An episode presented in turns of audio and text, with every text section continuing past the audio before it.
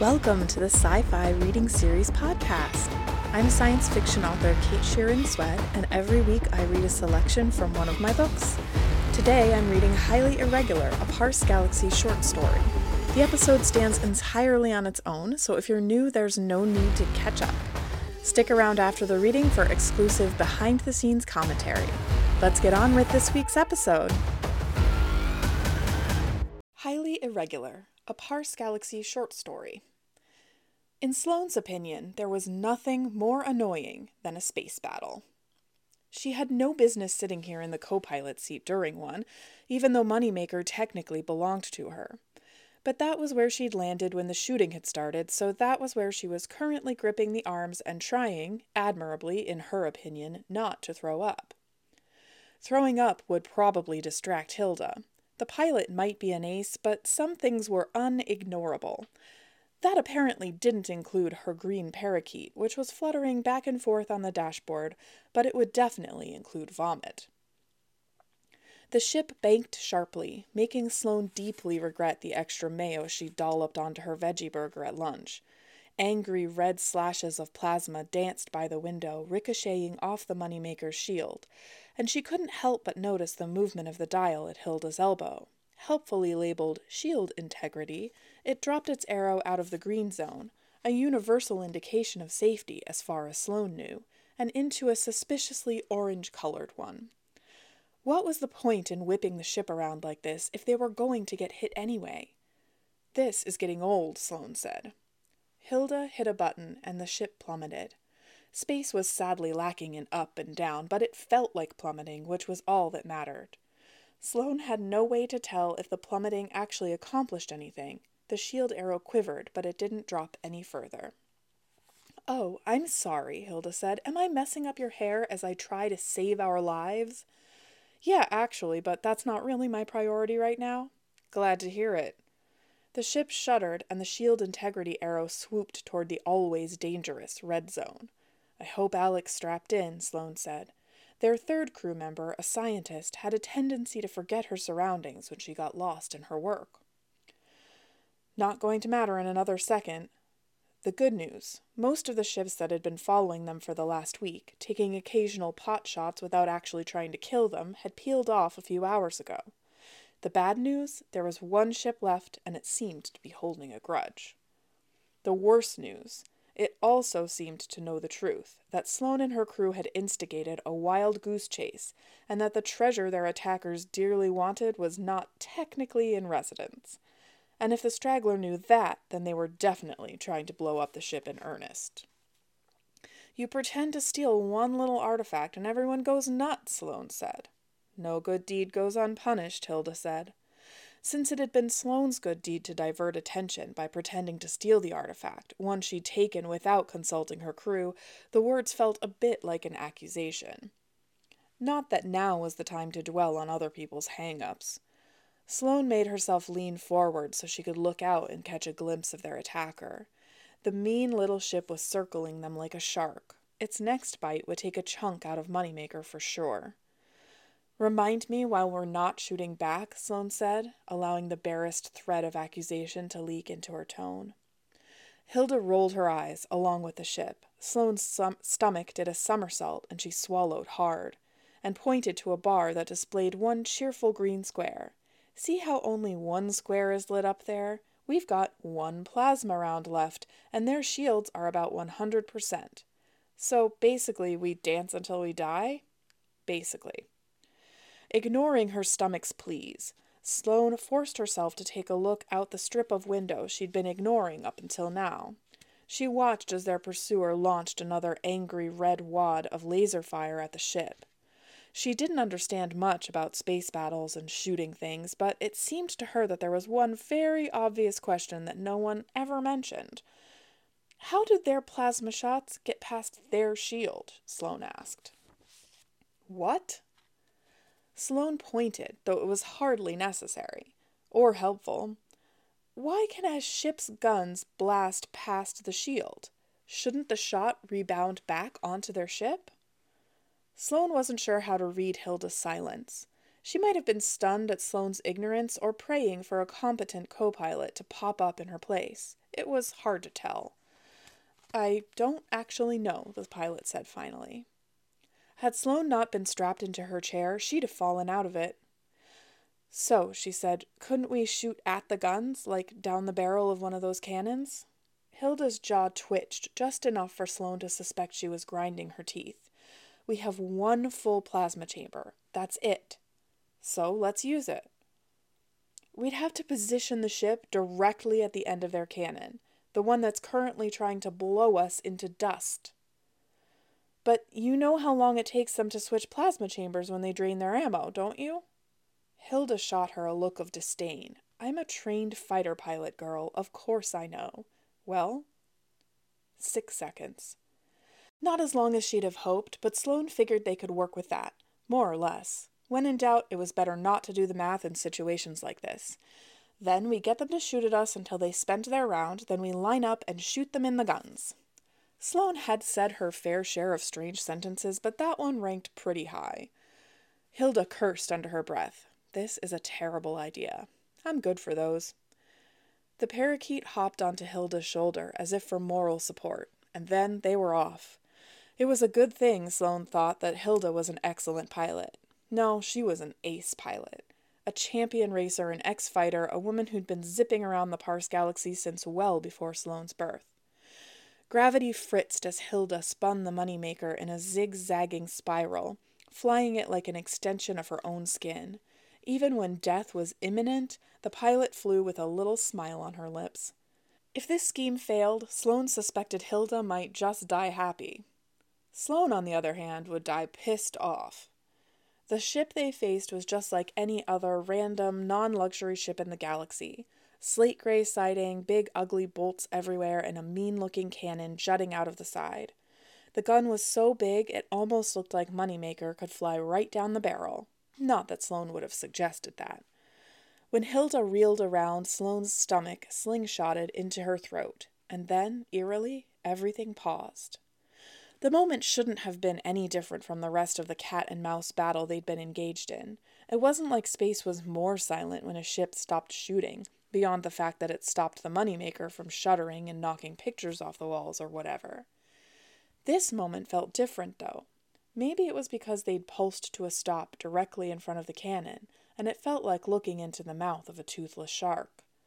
Moneymaker's shot hit its target dead center, and Sloane just had time to see a flash of blue from inside as the other ship lobbed off a desperate last round, but it was too late. The shots collided, and Hilda was already speeding away to avoid the debris as their attacker exploded. That is a major loophole, Sloane said, breathing hard. They really should fix it. I'm probably the only pilot in the Parse Galaxy who had a chance of pulling that off, Hilda said. The ship shuddered, and the helpful shield arrow dropped into the angry red zone. A dozen alarms startled into screams as debris slammed into the moneymaker, peppering its sides with the remains of its enemies. What a way to go. Almost, Hilda said. I almost pulled it off. Sloane didn't know how to feel about the fact that the closest station was a friendly, law abiding kind of place. On one hand, the Indley station crew welcomed the hobbling moneymaker with sympathetic tisks and mugs of tea, which was a nice change from most of the places Sloane had frequented lately. On the other hand, though, law abiding places were not the best option for finding jobs that could fund expensive repairs. Needless to say, she didn't sleep well. And since the shower cyclers were among the damaged systems, she couldn't even wash away the battle with a hot scrub. Sloane found Alex and Hilda in the former security officer's cabin, huddled over his tablet. Hilda's parakeet flew lazy circles above their heads as they scrolled. Nothing they found here would do them any good. Sloane hadn't entered Oliver's room since the crew had returned to the moneymaker without their former security officer. She hadn't thought much about him in general. They'd been whatever they'd been colleagues with benefits at the least, falling in love at the most, maybe. Or so she'd thought until he betrayed their trust. Talk about a fraud. She hesitated in the doorway, watching her crewmates. Hilda looked rested enough, but Alex hadn't been the same since their last adventure had destroyed her life's work. The scientist wore the same graying sweatshirt she'd had on for the last week, and her red hair was a tangle that hadn't seen a brush in at least as long. Sloane thought there might be gum stuck in the back. Even her bunny slippers were gray with dirt and food stains. Sloane didn't understand it, really. So wormholes were too dangerous and unstable to pursue. So they could rip apart the fabric of reality in the universe as they knew it. So achieving one had been the work of Alex's last decade or so. Alex was a scientist. Surely she could find something else to work on. Sloane cleared her throat. Do I need to remind you two what happened to the last guy on this ship who took on the kinds of jobs you're looking at right now? Hilda glanced over her shoulder at Sloane. We're only looking at legitimate Cosmic Trade Federation approved listings, she said. I doubt Oliver's job was stamped. No, it definitely hadn't been. Bounties? Sloane asked. Hilda's nod was a businesslike twitch of her chin. She tapped a finger on the screen. This one pays well. Then we probably can't handle it. It's the only uh, job available out there, Alex said. Sloane sighed. A bounty hunt was probably the best way to secure a wad of cash quickly, and she didn't really want to spend months of slinging drinks or shining shoes out here just to slap a few cheap band aids on the hulls. They needed actual repairs, and they needed them now. She couldn't keep shuffling her own missions off to the side. It was just too obvious that she didn't belong here. The sooner they repaired the moneymaker, the sooner she could find her uncle and return his ship to him, along with its crew. He was the leader they needed, not Sloane. She had to get back to her own life, to her studies, if the medical school would even readmit her after she disappeared without a trace. Right, Sloane said. I guess we'll handle it. Tucked safely within one of the smaller middle systems in the Parse Galaxy, Indley Station must have had a dearth of bounty oriented individuals because the lister contacted them immediately by showing up at the Moneymaker's dock. You didn't say he was at the station, Sloane said. She was having to rearrange her whole idea of how a bounty hunter actually discovered and set out on a bounty. She'd thought the details might be listed in full in the database and that multiple hunters might compete to find the prize. Or, failing that, that they'd receive a clandestine message through the boards, possibly one they, or specifically Alex, would need to decrypt. When she shared that guess, however, Alex just said, I'm an astrophysicist, not a computer scientist. In any case, the person tottering around the dock was an elderly man, his back just a little bent, the skin on his neck just a little droopy. He had tufts of gray hair patched onto his skull at seemingly random intervals, giving the impression of a kid's craft project. Sloane's little sister would have placed the hair more regularly, and a cane with a silver goose on the top, which he was currently using to tap at the moneymaker's sides, punctuating each blow with a dissatisfied grunt, as if banging metal could really tell him whether the ship was about to fall apart. At least she didn't think it could. I don't think we're going to get this job, Sloane said. Not unless you go out and talk to him or not, Hilda replied. Sloane glanced at her. I thought you were going to talk to him. You're the captain. You found the job. Sloane had yet to win a staring match with Hilda, but that fact hadn't stopped her from trying. The old man tapped at the hull again, and she heard a part dislodge and crash to the ground. Whatever it was, it sounded expensive. I'm the pilot, Hilda said. I already have a job. Point taken. Sloane left the pilot's deck and descended to the cargo area, where she had to wig- wriggle the code box violently to get the gangplank to fall open. This ship couldn't make it to the P room, let alone another system. The man's dry rasp of a voice floated up from underneath the moneymaker's belly, where she could hear his cane tapping at the hull. Sloane hated him already. She bent over, trying to find where her potential customer, client, was hiding, you might be surprised. The man hobbled out from under the ship. I'm never surprised, but you're the only one who answered the ad, so we'd best get talking. He started up the gangplank without an invitation. I'm assuming you've got some boar high tea in there somewhere. After settling for lavender mint tea and settling himself at the head of the banged up table in the galley, the man introduced himself as Curtis Corbin. The name fit him in a way names rarely fit people. It was a crushed accordion of a name, the hard consonants overtaking the vowels like they might collapse in on themselves the next time someone dared utter them. What's the job? Sloane asked him as he slurped his tea. He squinted at her. Didn't you read the listing? Nope, picked it up by location. Curtis Corbin grated out a laugh. And the money, no doubt. Didn't hurt? What's the job? He stirred his tea, coy like he might not explain, except that he'd already told her no one else had responded, so Sloane just waited until he said, It's a rescue operation, orbiting prison. Who's the prisoner? A friend. I love it when people give the full details. Curtis looked at Hilda. She always this charming? Hilda leaned her elbows on the table. You caught her on a good day. Alex, who was leaning in the doorframe, bunny slippers and all, just snorted. Sloane ignored the comment, and the snort. Why can't the fleet help? Because if he's in a fleet prison, you can forget it. Those guys will never forget. Curtis grunted. Savvier than you look, girl. It's not a fleet prison, and they've been informed, but they've got a lot on their plate now, not so much interest in re- rescuing a single unfortunate. Not a fleet prison? Okay, so far so good. The fleet supposedly linked the Parse Galaxy systems. They kept the peace, or so they liked to think. They'd gotten in her way before. She was pretty sure they were destined to do it again. If it's not a fleet prison, Sloane said, then where is it? Aju system. Been orbiting Izo's small moon for a decade now. Sloane was on her feet before she'd entirely realized she was moving. The bone system? No, no way, forget it. She'd sling drinks for a year to avoid that place. Not a chance. Curtis raised his hands. They had a small tremor to them. Calm, girl. It's not common knowledge, but he's not been seen in weeks. He's abandoned the system. Didn't Sloane know it? She'd just escaped the last of his ships after guiding them on a wild goose chase, and after leading him to wreak havoc on a planet in an entirely different galaxy. Accidentally, sure, but still. Call me girl again, and I'll rip out the rest of your hair, Sloane said. Curtis Corbin leaned forward. Think about it. Train's trade's been diverted around Aju system for over a century. Now that Sever's gone, well, it's about to be the Wild West again. I need to get my friend out of there. No wonder he couldn't find anyone else to take this job. Sever fancied himself a demigod, a reclusive one that resurfaced every now and then to respond to a perceived insult by annihilating entire planets. He was a genocidal horror show.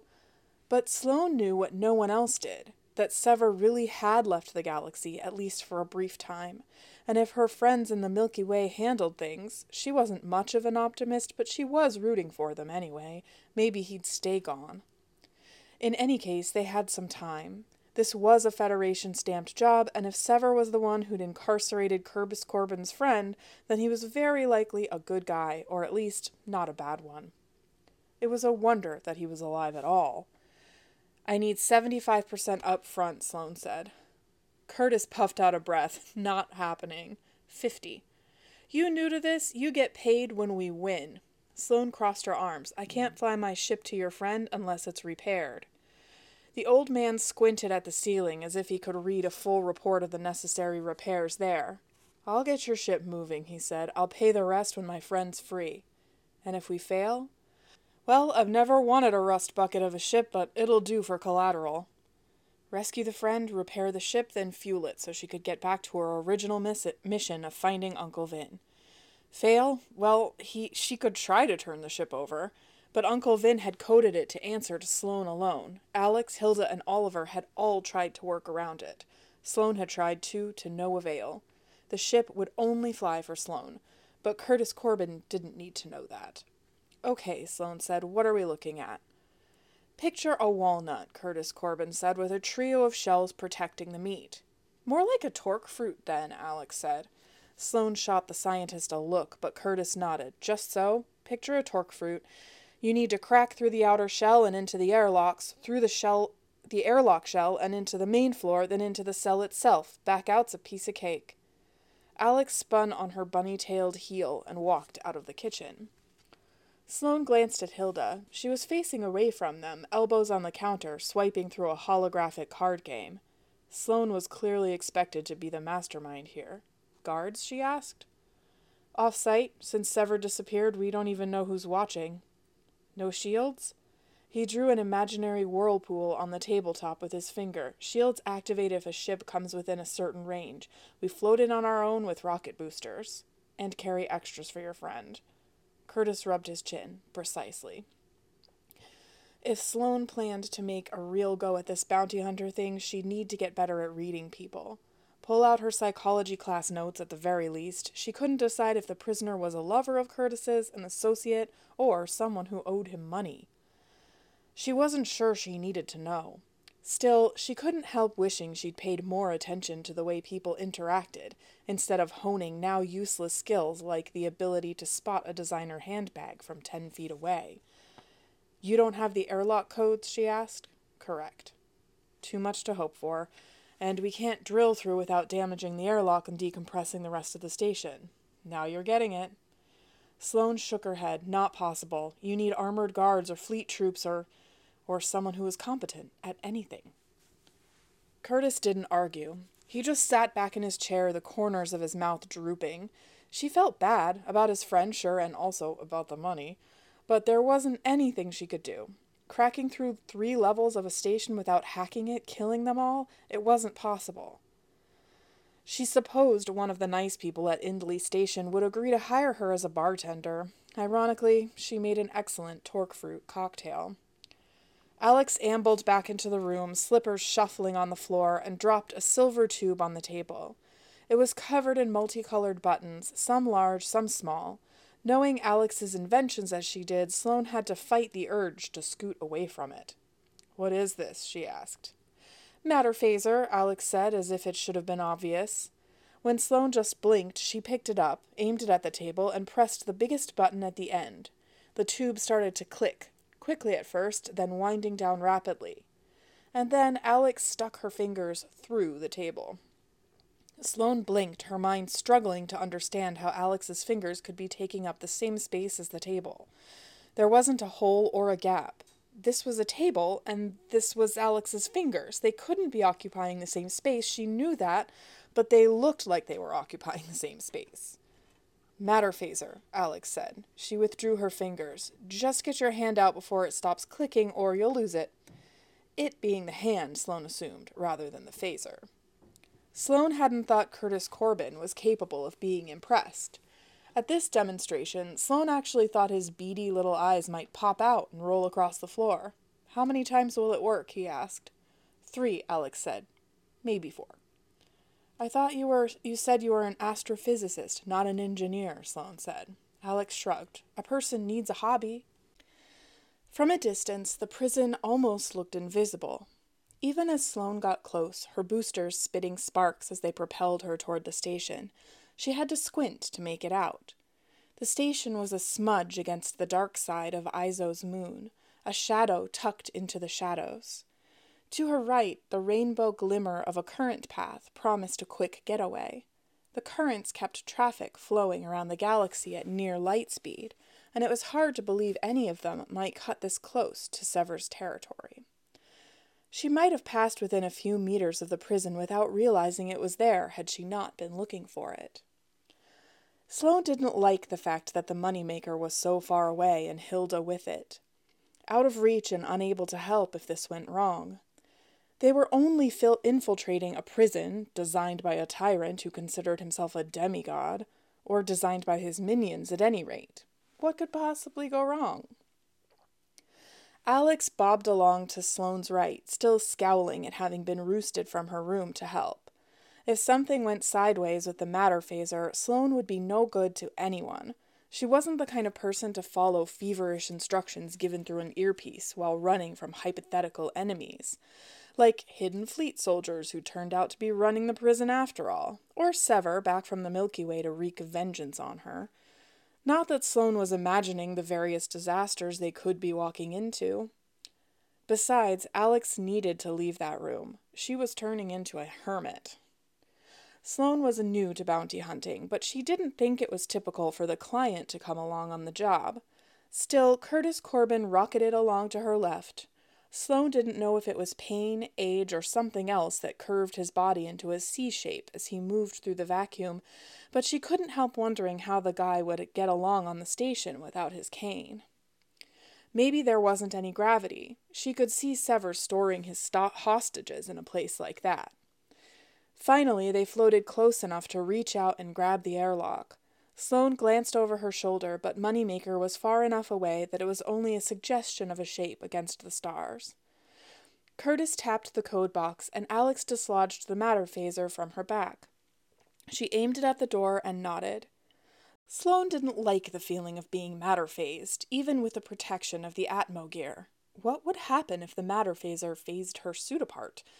But she didn't have a choice. She reached in, her hand too bulky, and fumbled for the wires that powered the code box. Because it didn't matter if they tried to open the door from the inside if they still needed a code. But the matter phaser could phase them into the middle of the airlock wall just as well as it could phase them all the way through. Just pull, Alex said, her voice tickling Sloane's ear as the bud vibrated. I need to cut them. How? I have a retractable knife. You're wearing Atmo gear. One puncture and you're done. As if Sloane didn't know that. What do you suggest?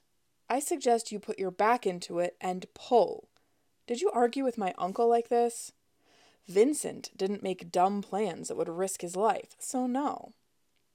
Given that Uncle Vin had disappeared entirely, Sloane wasn't sure that was accurate, and would have said so had Curtis not banged impatiently on the outside of the airlock.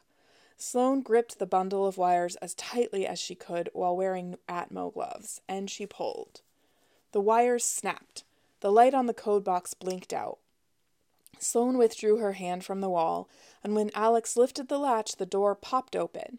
Alex lifted an I told you so eyebrow before slipping into the airlock with Curtis right behind her. The air cycled through, a second zap of the matter phaser opened the next door, and artificial gravity pulled their boots to the floor. As soon as her signals blinked green, Sloane lifted the visor on her helmet. Alex, meanwhile, left her visor firmly in place. Beyond the airlock, the prison, looked like a prison. Sloane supposed she shouldn't have been surprised at that. She just sort of figured that it was bad enough to be stranded alone and orbiting a moon in the most feared section of the galaxy, with triple layers of security and no vessel to escape on. She'd figured even Sever would have given this guy the run of the place. Clearly, though, the station had originally been intended for more occupants. The corridor looked too long for a station this size. Rust decorated the metal plates along the floor, and a series of iron doors made her wonder if Curtis's friend really was the only person trapped here. Curtis Corbin limped out of the airlock and pushed past her. Stop gawking and get a move on. He'll be in the center. Sloane followed him down the hall. If there were other prisoners here, they stayed silent. The door at the end of the hall was locked by yet another code box. Alex aimed the matter phaser at the wall, and Sloane prepared to slip her fingers into the wall. Nothing happened. You said it would work three times, Sloane said. Alex put the phaser away. What can I say? It's a prototype. Curtis's eyebrows sank so low they had to have been obscuring his vision. You promised me. Hold on, Sloane said. She ran her finger along the edge of the box until she found a sticker, then bent over and noted the module's serial number. She slid a fingernail around the side of the box and noted the SEC code, and right before that, the speckled logo of the manufacturer. What are you trying to do? Kiss the thing? Curtis asked. I worked for a high end boutique as a teenager, she said. And that helps us how? Sloane ignored the question and slipped her tab out of one of the interior pockets of the Atmos suit to run a quick search. Alex, what's the name of Sever's right hand guy? started with an M, like Mordred or Molotov. Morick.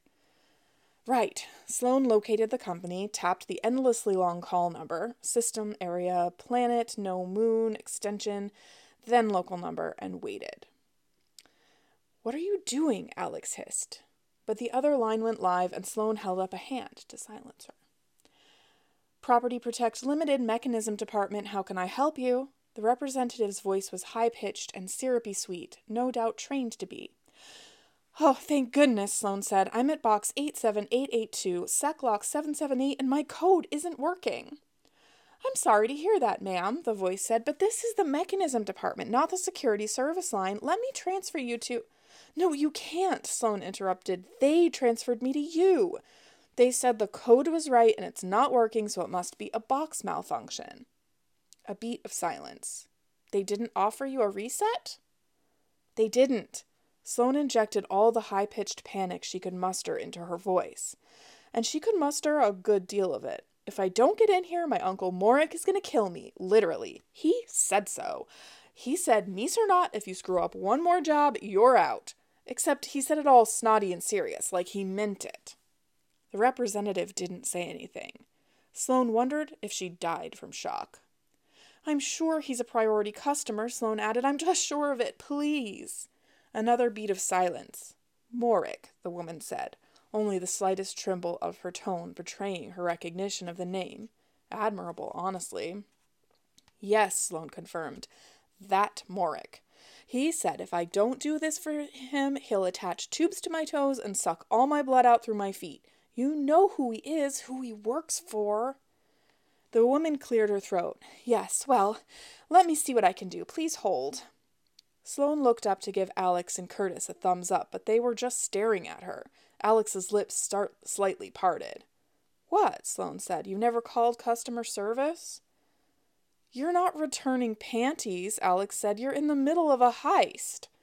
I wouldn't return panties, Sloane said. The line went live again.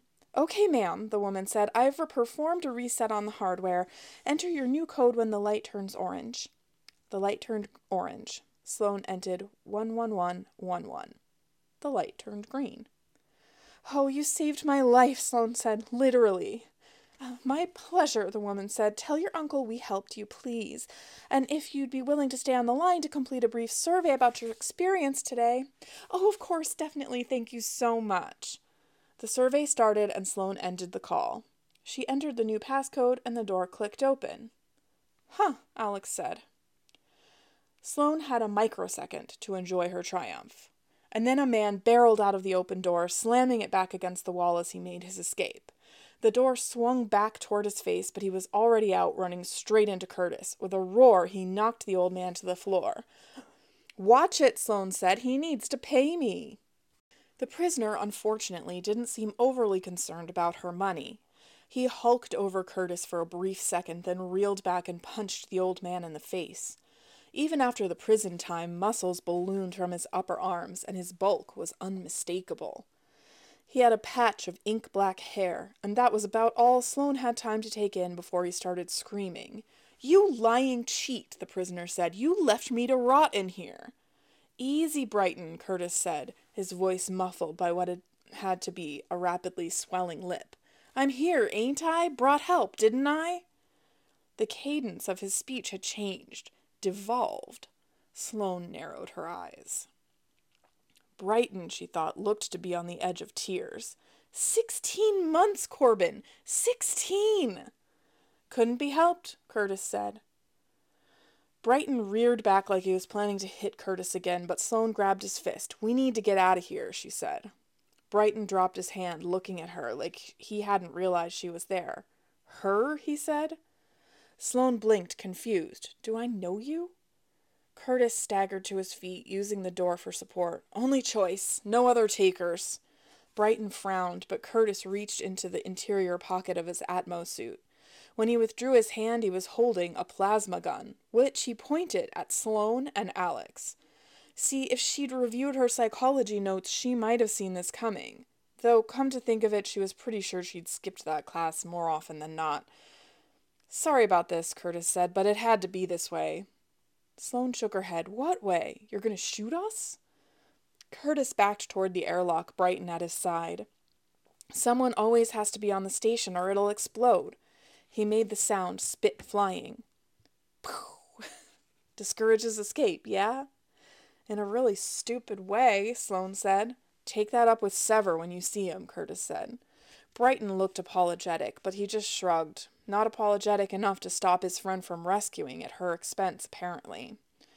The two men backed into the airlock where Brighton donned an emergency Atmo suit, and Curtis kept the gun aimed at Sloane and Alex. They cycled the air through, and then they were gone.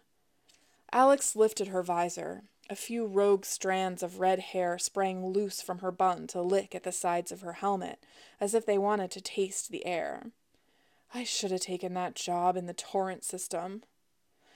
Someone offered you a job in the torrent system? People are always offering me jobs. Sloane thought the scientist was trying to be nonchalant, but Alex's gaze was dark, darting around so quickly she couldn't possibly be registering their surroundings. She was scared. Who could blame her? Hell, Sloane was scared too. Who designed a station to explode if no one was on it? Alex licked her lips. So, what do we do now? See, this was the problem with someone else naming you as the captain of their ship. Sloane wasn't a captain, she wasn't a leader. She was a mediocre med student, the daughter of a respected politician, a serial dater, and a flaky friend. Sloane's earbud beeped and she practically fainted in relief. Hilda, she was still nearby ish, without any method of approaching, but surely the pilot would have some idea of what to do next. The relief lasted a full second, and then Hilda spoke. Anyone know who's peppering Moneymaker with plasma shots? So much for a rescue squad. Probably Curtis Corbin, Sloane said. The client? Yeah. Hilda cursed. I should have known. It was a Federation approved gig, Sloane said. We couldn't have known. Oliver might have. Sloane might be able to spot a fake handbag, but Oliver lived and breathed this world. If the stamp had been forged, he might have spotted it. And if Sloane had spent more time learning to read people instead of handbags, she might have spotted, spotted Oliver's fraud. Curtis's too. I guess Curtis has a ship after all, Alex said. Obviously, he had a ship. Who was flying it and where they were hiding, Sloane couldn't say. Hilda cursed again. Shields are not going to hold for long here. I'll try to chase him away. Can you two escape? Not without getting shrapnel in our asses, Sloane said. Try to stick nearby. Might be in a million pieces, but I'll do my best. Sloane squinted down the hall, then paced to the airlock where Curtis and Brighton had ditched them. She pressed her hands to the window and peered out as if she could see the moneymaker through the airlock and the enemy that was trying to blow it to bits.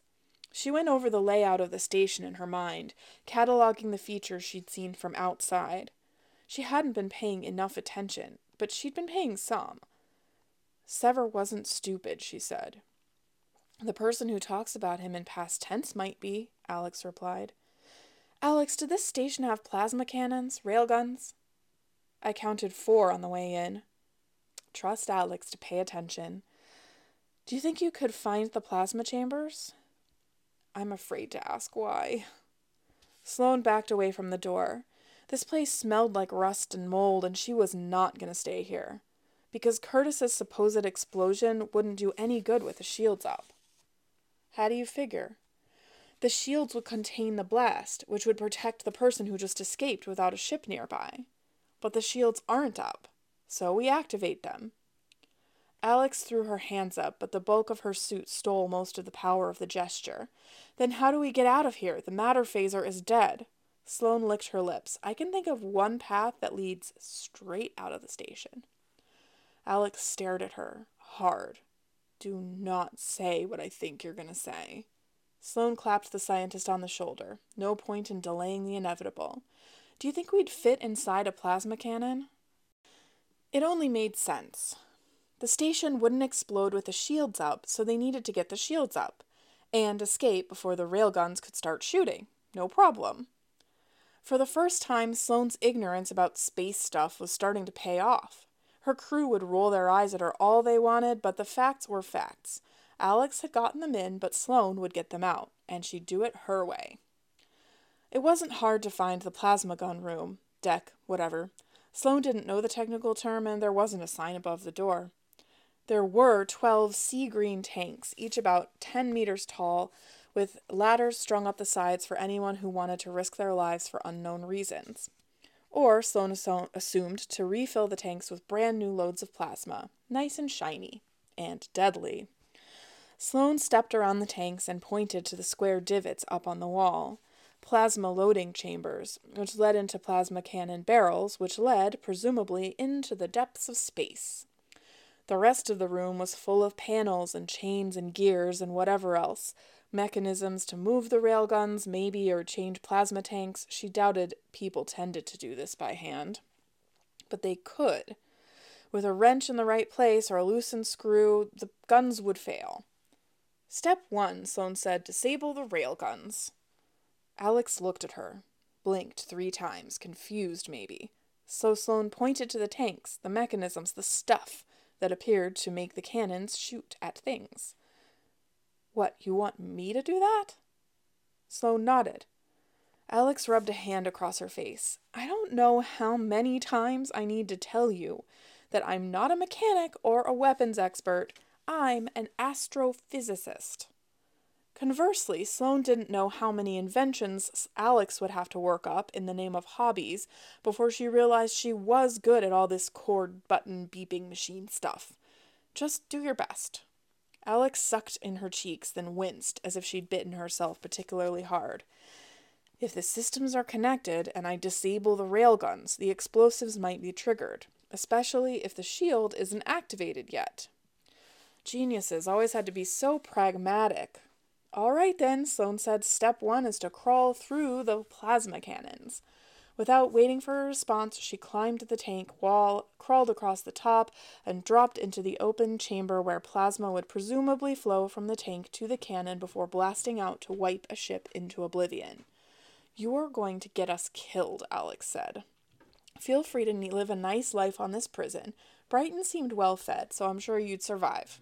I would, Alex said. I really would, except for the fact that you're going to get this place blown up anyway. Not if you stay. Alex started to climb. Already sweating, Sloane waited for Alex to join her before pulling herself into the barrel of the cannon. From a distance, these things always looked huge. She'd pictured herself sitting inside the circle at the end, legs dangling, already a fallacy in zero gravity, waiting comfortably for her ride. Now that she was inside, the walls closed in around her like a snake ready to squeeze. Her gloves scraped along the bottom, and she practically had to pull herself along. She hoped it wouldn't get any narrower. Okay, Sloane said, breathing hard. Step two get Hilda to fly close and activate the shields. She nearly stopped moving as she instructed the communication link to ping Hilda. Was it getting hotter in here? But Alex punched the bottom of her foot to keep her moving. Hilda, Sloane said, can you get close to the station? Negative. Kind of busy over here. Sloane could hear the frantic screaming of alarms in the background, the rumble of Moneymaker's engine trying to keep from imploding. She couldn't help Hilda. She could only help herself and Alex. Arms shaking from the effort of pulling herself forward, Sloane told her helmet to redial the last number she'd called before Hilda. Property Protect Limited, Mechanism Department, how can I help you? She'd been hoping for a different representative, but it was definitely the same syrupy sweet woman from before. Because of course it is. Hi, Sloane said. It's me again, Morik's niece. A beat. Ma'am, the representative said, this is highly irregular. Sloane could see the stars twinkling beyond the mouth of the can- cannon now, the rainbow ebb of the closest current path in the distance. She was close now, so close. You don't know the half of it, she said. Listen, I was lying before. I'm actually trying to break someone out of prison at this station. You should probably call the fleet. Silence. What was that, ma'am? I'm on the station. I'm stealing shit. I'm about to escape. Sever's gonna blame you. Probably. Send the fleet. Thanks so much. Sloane ended the call. That is not gonna work, Alex said. We're going to die. We are not. All right, then what's step three? Step 3 Dive out of the gun, get onto the ship, and fly away in the six seconds it would take the plasma to load. Yeah, okay, they were probably going to die. Sloane inched to the edge of the cannon, the lip now within her grasp. She pulled her body halfway out, scraping the rocket booster on the barrel above her as she did. She hoped to the stars that it would still function. The woman had to call the fleet. She had to turn them in. She had to. Panicked breaths fogged Sloane's visor, coming too fast and hot for the environment systems to keep scooping up the moisture. Maybe the woman had called. Maybe the fleet didn't care. But the fleet was a stuck up club full of self righteous, power hungry bureaucrats. There was no way they'd miss an opportunity like this. As the thought crossed her mind, the current spat out a gray sided fleet cruiser, its orange stripes clashing with the bright blue shield that pulsed around the ship. She could have kissed it, ugly hull and all. Grab my ankle, Sloane said. Alex did, and Sloane pushed herself free of the station as the ship sailed through the shields, rocketing them both toward the oncoming cruiser. Sloane had always felt that fleet officers were stuffy. The fleet officers sitting around the table in their stuffy boardroom on their stuffy warship had sticks lodged even further up than most. They all wore identically short haircuts and watched her with identically disapproving stares. And she hadn't even criticized their orange stripes. Miss Tarnish, the captain said, because this was a captain worthy moment that had pulled him away from his very important work on the bridge. You just released a level 14 criminal into the galaxy. Explain yourself. Sloane didn't know for sure if level 14 meant he was really bad or if he'd dined and dashed a few times. All the same in the fleet's eyes, anyway. It was a Federation approved bounty, she said, for what felt like the fifty millionth time and was probably the hundred millionth time. Stamped and everything. If you need to prosecute someone, prosecute them for letting it slip by. Maybe it was a mole. Or a hack, or just a really good fake. Even the mighty Cosmic Trade Federation made mistakes from time to time. Besides, Alex said placidly, the prisoner was being held by Sever. We figured that meant it was a really good rescue. Sloane gave her a thumbs up. Good point, Alex. Good point. Another officer cleared his throat. Their pilot did send the files. The other ship fled as soon as we arrived. And thank goodness for that. Hilda was fine. She'd survived. Sloane wanted to cry in relief. But not in front of these guys. The stamp was real, the officer added. Someone got in the system, another said, or they've been compromised, yet another. Sloane wouldn't be surprised if these guys stormed out to raid the Federation right this minute. Not that they'd win, but they'd feel good about themselves right up until the moment the Federation ground their ship into dust. The captain held up a hand. We'll reach out to the CTF, right after we figure out what to do with Ms. Tarnish and her associates. Worst band name ever. So, if I understand this right, you had Sever imprisoning a level 14 prisoner for you? Don't you have your own facilities? She only hoped she wouldn't be headed for one. The captain rubbed his chin. Not exactly for us. He said it like a confession. One point to him for not lying, she supposed. That didn't mean she was letting him off the hook, though. So this criminal guy got on Sever's bad side, and you just let him stay there? Sloane tisked. That's bad form, Captain. To the captain's credit, he didn't say anything about the decision being above his pay grade, though it probably would have been. He sighed. Your schooner is docking. You're free to go. Perhaps to choose a different trade. Sloane got up and mocked a curtsy. Thanks for the rescue, friends. Alex rolled her eyes and headed out the door, probably missing her bunny slippers, though Sloane hoped she'd turn her attention to more matter phasing type inventions. Sloane moved to follow. She hoped the shower cyclers hadn't been re-damaged in Hilda's battle. Ms. Tarnish? Sloane turned when the captain spoke, one hand on the doorframe. We have reason to believe Sever is gone for good, the captain said. AGU system is going to see a power vacuum. I suggest you steer clear. I will, Sloane said. At least she would if she could. And if not, well, Sloane had never had a problem making promises she couldn't keep. Thank you so much for listening to Highly Irregular. Um, this story is available first, just housekeeping stuff. If you want to read it, it is available from my website. If you go to katesheeranswed.com, um, you'll get access to my VIP library, and it is in there under the Parse Galaxy stuff. Um, you can also pick it up in this great anthology, Crooked, um, Volume 1, and it's edited by Jesse Quack.